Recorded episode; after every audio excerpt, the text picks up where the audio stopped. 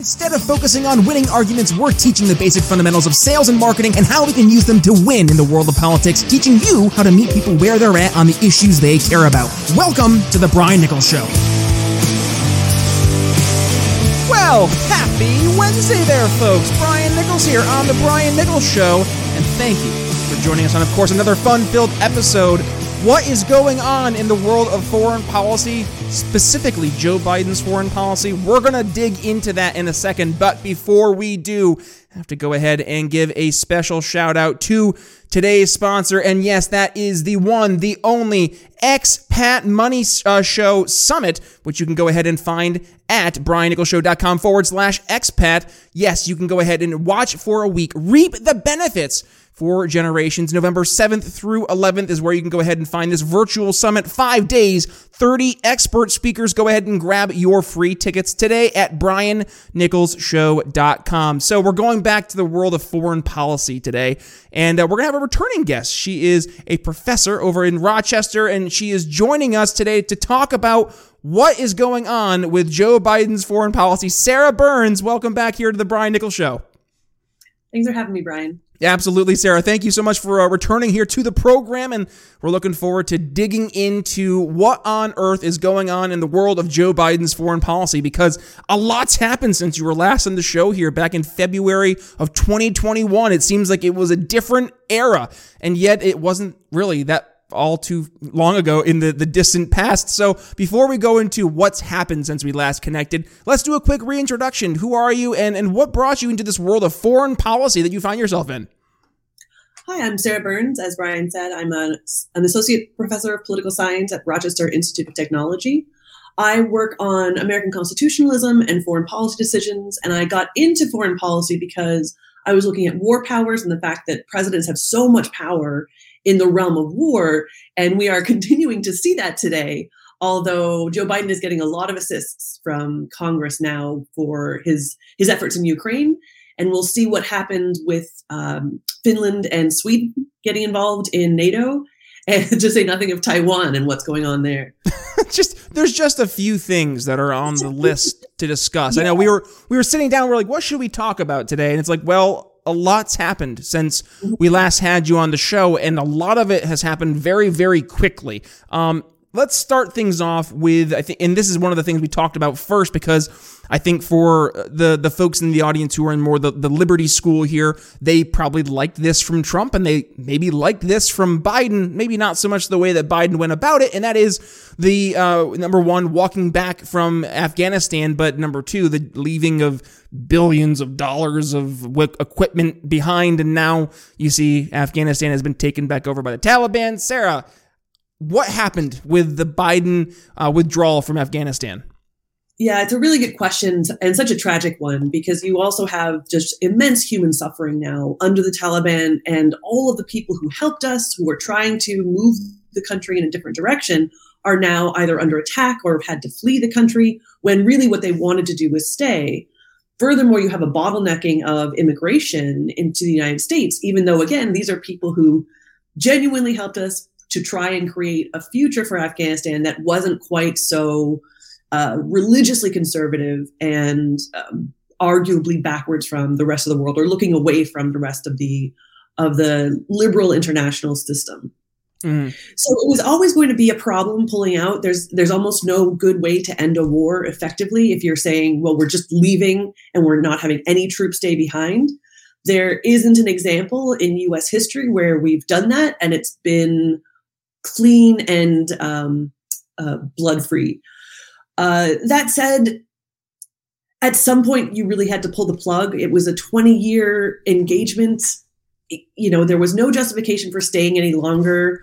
There wasn't really justification for staying much past 2003 or 2004 when we realized that we were, weren't going to be able to create a legitimate Western style liberal democracy in Afghanistan and you just had you know administration after administration double down or triple down or quadruple down so i admire biden for taking the the hit politically and it's tragic that all of this is happening to a group of people who have been run over by empire after empire with no you know not asking for any of this themselves so uh, it's it's too bad that it ended the way it did, but it did need to end at mm. some point. Well, and, and, I guess that opens up the question to the next um, topic, and that is probably the the one that's hit everybody's uh, TV stations. It's hit everybody's news feeds, and that is the war in Ukraine. You can't scroll on social media without seeing a Ukraine flag in somebody's social media profile picture or, or headline. So um, we see it looks like Biden acknowledged what we we understood was the flaws in Afghanistan, and then in some respects do an exact 180 with Ukraine, and now we're sending just oodles of, of cash and weapons over to Ukraine. The most recent figure that we just saw that we just uh, gave was $40 billion uh, over to Ukraine. So we're seeing right now Ukraine has become essentially the Eastern Front to combat the big bad Russian foe. Um, and it seems like right now we have this uh, this schism between the folks who are saying, listen, if we want this Ukraine Russian war to end, there has to be some concessions on both sides, whether we like that or not. The other saying, nope, we have to keep going and uh, you know just outlast Putin or maybe get rid of Putin. Sarah, what are your thoughts on this this Ukrainian Russian conflict and where do you see this actually ending? Another small question, Brian. I, I know, right? Simple to answer. Um, so I, I'm sympathetic to people who say there have to be concessions on both sides. The reason I say that is because the idea that we're going to have a protracted co- conflict in Ukraine in order for Ukrainians to regain uh, even Crimea, which is what uh, Zelensky just said either yesterday or today, I can't recall now, seems unlikely. I, I say that in part because I do think that Western powers, the United States in specific, should have a sense of like this is our um, our tipping point, right? Where we say, all right, we've supported you, we will support you. You absolutely have a right to territorial integrity. You know, maybe we did the wrong thing in 2014 by allowing Crimea to fall. You know, that seemed like a calculated risk and a, and a, and a necessary one at the time. But to say now in 2022, well, we have to get all of Ukraine back and all of Ukraine back into Ukrainian hands, I think opens the door to uh, continued insurgencies in the Russia facing and uh, Russian backed and Russia inclined areas in the east and in Crimea uh, in the east of the country, in the Donbass.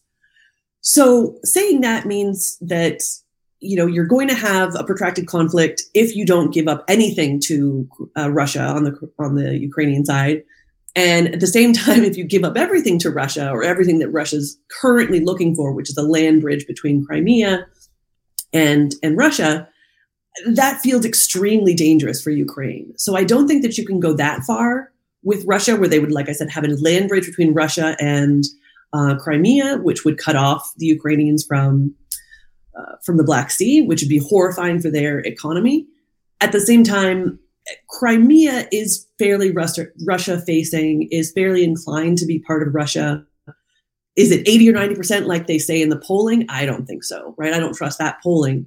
But similarly, in the Donbass, there are people who really do want to be connected more strongly with Russia so I don't think that it's realistic for the West to continue supporting Zelensky if Zelensky, um, uh, if he says that he has to have uh, all of Ukraine back mm-hmm. into Ukrainian hands. Mm-hmm. Yeah, well, and also elephant in the room, Russia's is still the, the largest nuclear power in the world, if I'm not mistaken. They have the largest wep- uh, weapons arsenal. If right, is that correct?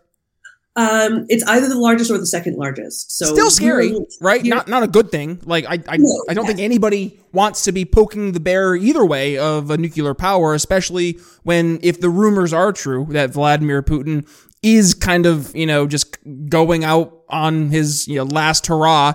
If that is the case, would we necessarily think that he would not hit the button just because like I I don't want to find out and I don't think anybody really wants to get to the point that we find out. And to your point, that may require us to, and I I saying this on a show again overtly in the Liberty crowd. We want it to uh, yield more more peace talks, less tensions, and, and get away from the the nuclear turmoil that just seems around the corner. I mean, what's the the proverbial uh, minute to midnight clock that they've had for the past you know 60, 70 years of how close we are to the end of the world, the doomsday, and uh, it just seems like we're a millisecond away at this point. Because um, you do have each side seemingly poking each other and now what, right? Like when you're at that stalemate, what what's going to be the the straw that breaks the camel's back? I don't think anybody wants to be around to find out. No, I, I don't think we do, and I think that's partially why you really have to think about the the horrible choices that are going to have to be made in Ukraine and to a certain extent in Russia, because we really have broad international consensus that you cannot use nuclear weapons. The reason we have that is because everyone knows as soon as you get great powers engaging with each other, the temptation to go nuclear is going to be too much for at least one side. Mm-hmm. If the temptation's enough for one side, that's that's the ball game, right? That's literally the earth-shattering existential crisis ball game. So you really don't want to find out what even tactical nuclear weapons would look like in a conflict because that opens this Pandora's box of, well, you know, if Russia can do it once, maybe we can also do it. Maybe, you know, the Chinese could do it against the Taiwanese or something like that to try and diminish an insurgency in Taiwan if they, you know, felt like invading as they are flirting with now. Right. um, so you know this is not this is not a world that we want to go back to this was the cold war world that my parents lived through where you know, they would be doing drills and sitting under their desks as if, you know, the atoms in their body would be just fine if a nuclear bomb hit because they're under a desk, right?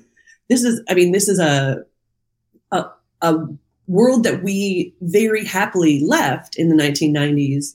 And it would be such a tragedy if we went back to it.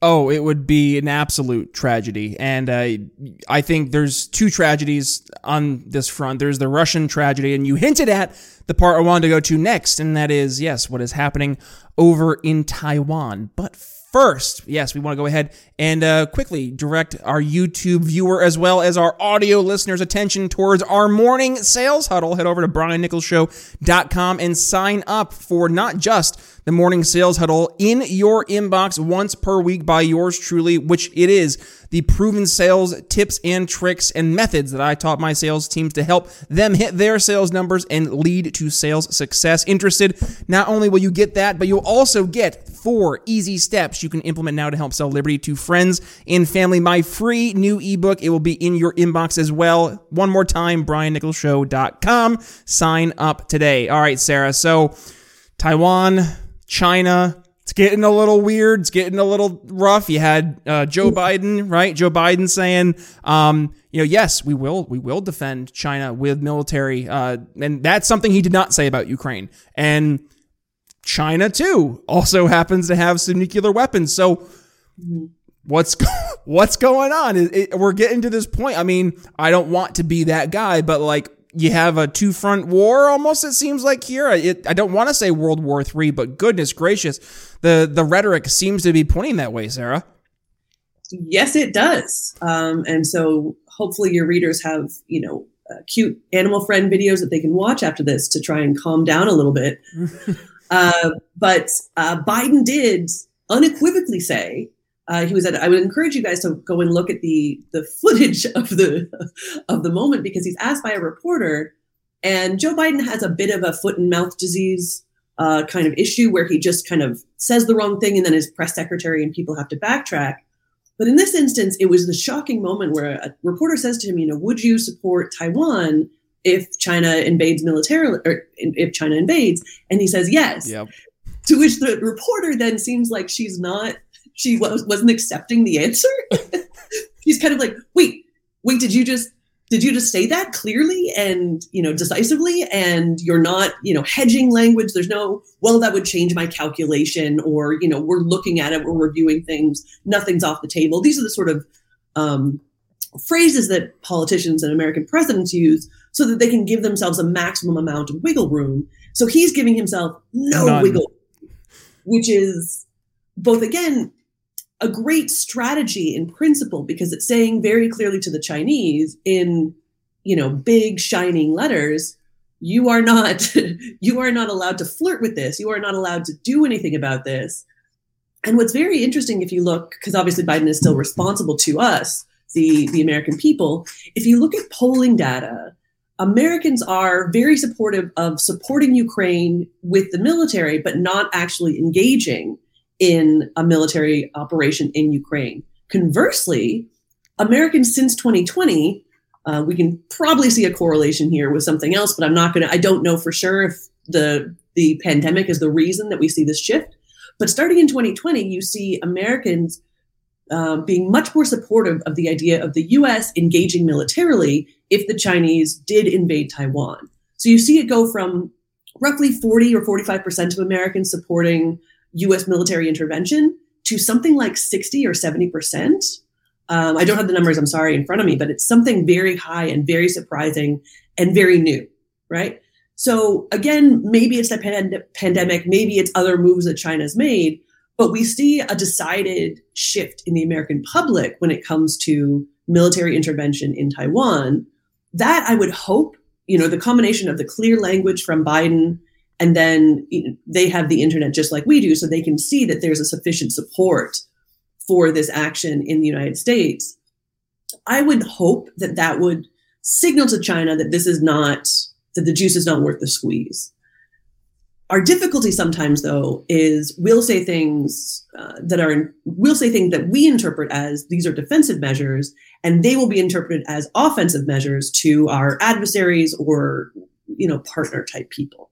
When it begs the question, this this kind of popped in my mind. So, why the the rampant defense of of Taiwan? Is it because, and I think I know the answer because they are pretty much HQ for any and all semiconductors and any real advanced technologies being produced there. Um, but is is that pretty much the the ultimate reason of why we are so adamant on defending Taiwan?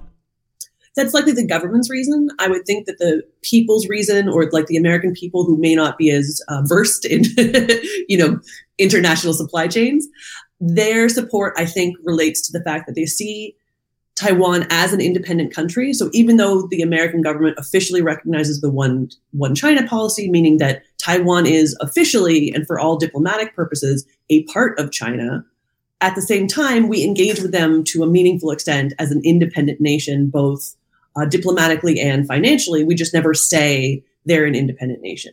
And I, I know that's a complicated thing to say, but I just um, present that because it's important to realize that there's kind of like a diplomatic wink wink thing happening where de facto um, it's independent, but de jure it's actually part of China. So I think in American American minds, Taiwan is an independent country. So therefore, if China invaded, even though China could claim legitimacy that it's just you know, uh, reinforcing its control over this island, Americans say, no, that would be equivalent to or very similar to the Russians invading Ukraine. So that's why the support is there in the case of Taiwan. And the government support, as you mentioned, is, pro- is likely related to the incredibly important uh, role that Taiwanese play in the uh, international supply system. Um, the other thing I'll mention is there was a perspective that everyone agreed would work very well with Hong Kong being in but not of China. So it would be similar to to Taiwan, but slightly different because obviously it's it's just a city rather than a whole island and therefore a whole nation. And Beijing's consistent desire to crack down on Hong Kong, I think, has also led to disillusionment on the fact that we could have an independent country mm. or an independent-ish entity within the Chinese country. So I think all of those things combined. So the pandemic, um, the Taiwanese, uh, the important place Taiwan, uh, important uh, role Taiwan plays in the international supply chain, and then the the obvious problems that we have seen with Hong Kong. All of those things I think have come together to make people more supportive of U.S. military intervention in Taiwan, which would hopefully then uh, decrease the likelihood because China would know, you know, that is World War III, right? That is uh, starting a military operation with the United States. And their military, I'll say this carefully, they have a huge military. They're arguably the second largest military in the world. However, unlike our military, they have not been tested in major battles. That means that once you start something up, you might have logistical and strategic issues, um, say nothing of tactical issues, that can make it very difficult for them to succeed, even if they outman us, out supply us, and all these other things, or and and or catch us off guard. See, I I'm glad you brought up Hong Kong because you actually took down the notes. You, are you looking at my notes, Sarah? Um, because I said, well, what what happens if China invades Taiwan? I used Hong Kong in my notes here as the example because we saw there was a lot of support for Hong Kong when the protests were happening across the world, it seemed. And then all of a sudden, COVID happened and the COVID or the protests just disappeared. And all of a sudden, you don't hear about the, the Hong Kong protests anymore. And I ask you this because I mean we saw how quickly China was able to just to move forward. They dominate the the global economy in in a lot of different areas. I mean you see Hollywood has really kowtowed a lot to to, China. NBA. Uh, I mean it, it's it's insane when you see how much really control they they have ultimately been able to to uh, garner over the past few decades. And I ask, you know, will they be able to seemingly Hong Kong, Taiwan, with just the amount of really, I, I don't want to say the, the control they have, but ultimately it does come down to control, the influence that they've been able to garner just by the sheer strength of their dollars. Yeah, it's a, it's a very good question. I would say to me, there are important differences between Hong Kong and Taiwan. One, Hong Kong obviously has this long history, as your listeners uh, or viewers may know. It was a, a British protectorate, I think is the term it had. So for 100 years, the British were controlling Hong Kong, and then the handover was in 1997. So Hong Kong's only been part of China for the last, you know, two and a half, uh, 25 years roughly. Comparatively, Taiwan has been arming itself and preparing for a Chinese invasion since Chiang Kai-shek fled there in 49 when the when they when he lost the civil war to Mao. So Taiwan has been ready for the threat from China from day one, and the US has been predominantly supportive of Taiwan's quasi independence to the point where we regularly supply them with military um, infrastructure, we regularly supply them with trainers for their military. So they are much larger. Also, I think Taiwan. I want to say it's 60 million people, but it might be 30. Uh, so we can look that up. Uh, because there's such a large population compared to Hong Kong, which is still just a city, the capacity for an insurgency and the capacity for just draining China over a decade or two, like we were drained in, in Afghanistan, is a very, very likely outcome. Because the Taiwanese are not going to just, uh, you know, give up, fly the white flag, and give China uh, control. They do also think of themselves as an independent country. They do also think of themselves as having a unique identity as Taiwanese. So much like the Ukrainians post 2014, the Taiwanese have thought of themselves as a distinct culture that is not Chinese, that is not take, that is not uh, able to be absorbed by the Chinese since 1949, roughly, maybe 1970s, depending on your perspective. So I think that the Chinese not only see strong uh, American support, at least I'm not, I'm not sure about Western allies, strong American support, but they also see the very real possibility of a being bled the way that Russia's being bled uh, if they go in, right? And even if they have like overwhelming force, which they do compared to Taiwan, Taiwan uh, is prepared for that kind of invasion, even more so than Ukraine was. So, like, I would compare Taiwan to how prepared the Baltic states are mm. for war. They've been really ramping up and really capable of uh, using sophisticated mobile technology to ensure that any way the Russians want to uh, attack them, if they do, they would be able to mobilize and uh, shift their military power to that point or those points. So I think Taiwan is at that same level of military preparedness.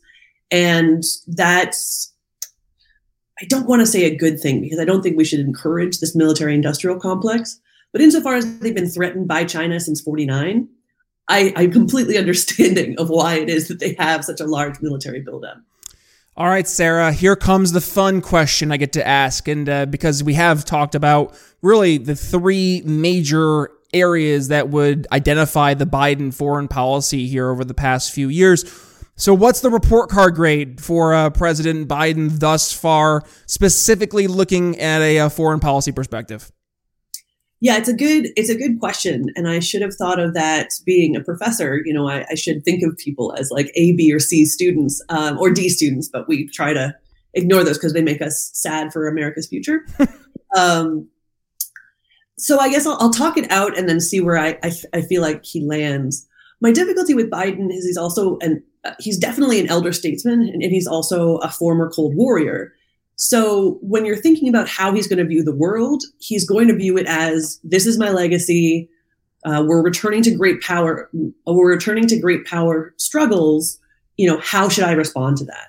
And so I, I think it was a really good idea to pull out pull out of Afghanistan, even though it was messy. So I'll give him like a B on that because. Um, so I'm going to do it piece by piece. Yep. So I'll give him a B on on Afghan Afghanistan because yes, he had to do it, but he did it really poorly. And I really feel like the State Department could have been ramped up much better so that you would have people in place to help process visas, to help uh, get the American public to be sympathetic to these people, the way that the American public seem to be naturally very sympathetic to the Ukrainians. Right? We look at the the comparative response to Ukraine refugees versus uh, Afghan refugees, and you know we're not going to get into it but this is night and day right? Um, even though we caused the afghan refugee crisis. I digress. The point is so this is so that's like a b right? There's some good things about it. There's other things that aren't so great. Uh, on ukraine i would give him at least an a minus if not an a. I think you do need to be the leader who brings nato together who says we are standing behind ukraine but we're not going to use the American military because American military in Ukraine is World War III. Taiwan, I mean, like I said, I've looked into the numbers a little bit. So seeing that the American public supports that kind of action, I think it's a little more understandable that he used that d- definitive language.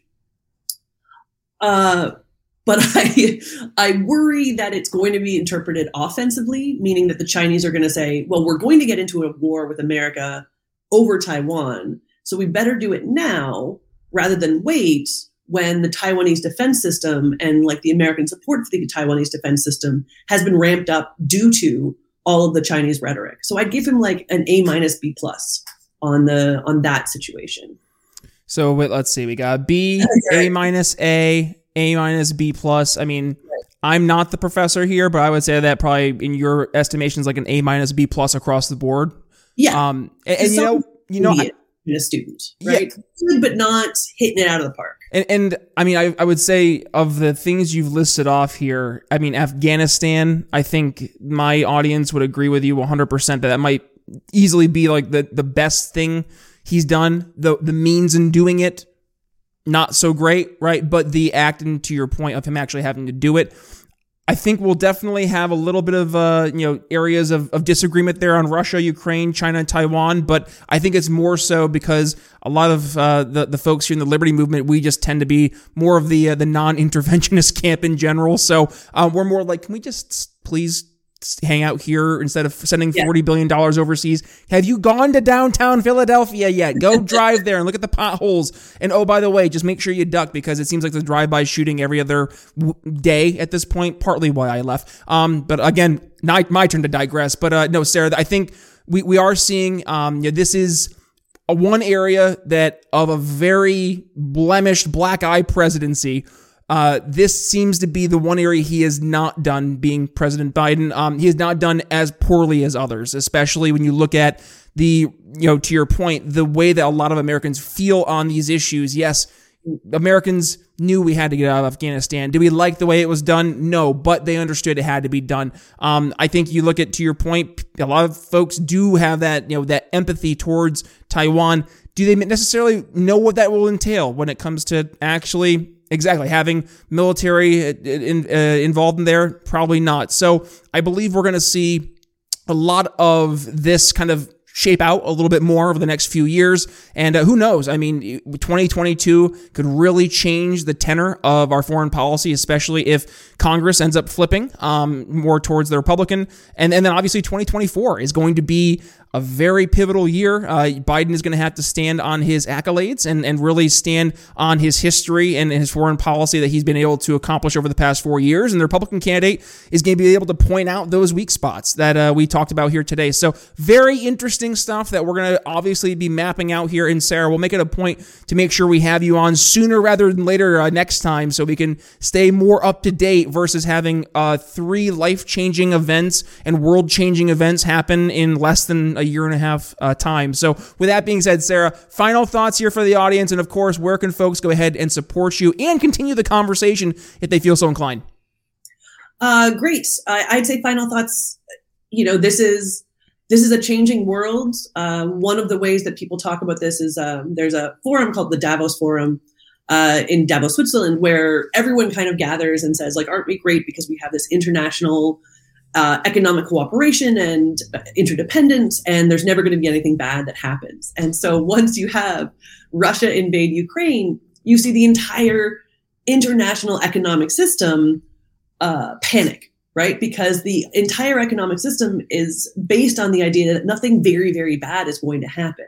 So when you have events like 9 11 and you have events like Russia invading Ukraine, that sends a shock to the entire system, which diminishes the likelihood of economic inter- integration, which I would net say is a bad thing for the world, right? It's very, very good to have economic integration. It's very good to have more developed countries uh, engaging in uh, developing countries, especially because that nicely counters the Russian Belt and Road Initiative that may be just a way to get uh, poorer countries into debt to China. I digress. The point is, economic integration is a great tool for the liberal international world order that's gentle and non-military.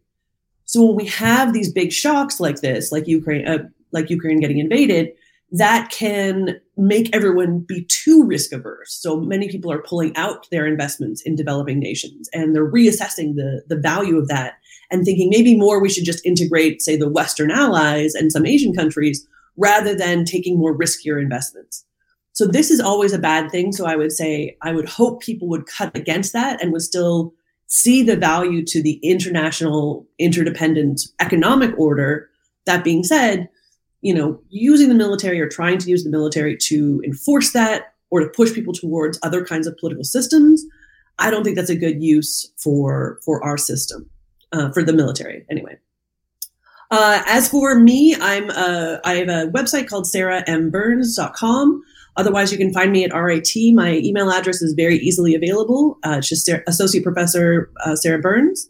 I'm on Twitter as Sarah Mackenzie B. I'm not terribly interesting though. And then otherwise, uh, you can find me on Facebook. I am myself, this face, and then my name. Awesome. Well, Sarah, thank you so much for your insight today. And what we'll do, folks, we'll include all those links there on uh, today's episode. So all you have to do, if you're uh, listening today uh, to today's episode on your podcast, just click the artwork there in your podcast catcher. It'll bring you right to briannicholsshow.com where you can find not only today's episode, yes, all those links, also the entire transcript of today's episode. Oh, and by the way, you can find the uh, the link to the video version of today's uh, show, which is going to be found over on YouTube. So uh, we'll make it very easy for you folks. And and also, Sarah, thank you for for obviously helping uh, paint the picture here uh, in terms of what we've seen over the past few years, what we're likely to see uh, going ahead. And obviously, it's a conversation we will continue to focus on. And that being said, folks, if you enjoyed today's episode, well, number one, please go ahead and give it a share. Uh, but number two, if you did enjoy today's episode, then you're going to love our uh, past few episodes we had here. Now, I haven't been on YouTube in a couple days. Reason being, I was over on another program in Liberty and Health. Uh, we talked about how we can go ahead and fix the broken libertarian messaging. And then most recently on my program on Monday, we had our good friend Tim McMaster we asked, why is this libertarian farmer running for lieutenant governor of Pennsylvania? Interested? Don't worry. I have that video popping up right here below us in the show notes. But with that being said, folks, if you enjoyed the episode one more time, go ahead and give it a share. But it's Brian Nichols signing off here on The Brian Nichols Show for Professor Sarah Burns. We'll see you tomorrow. Thanks for listening to The Brian Nichols Show. Find more episodes at briannicholsshow.com. Enjoying the audio version of the show? Then you'll love our YouTube channel. Be sure to head over there and subscribe. And if you're new to The Brian Nichols Show, be sure to head to your favorite podcast catcher and click download all unplayed episodes so you don't miss one of our nearly 500 episodes that will be sure to leave you educated, enlightened, and informed. If you got value from today's episode, can you do me a favor and head to briannicholsshow.com forward slash support and leave us a $5 donation? And by the way, have you given the show a five star review yet? If not, head to Apple Podcasts and tell folks why you listen to the program. And don't forget to tell your friends to subscribe too. Follow me on social media at B Nichols Liberty. And again, if you'd be so kind, please consider making a donation to the Brian Nichols Show at briannicholsshow.com forward slash support. The Brian Nichols Show is supported by viewers like you. Thank you to our patrons, Daryl Schmitz, Michael Lima, Mitchell Mankiewicz, Cody Johns, Craig DaCosta, and the We Are Libertarians Network.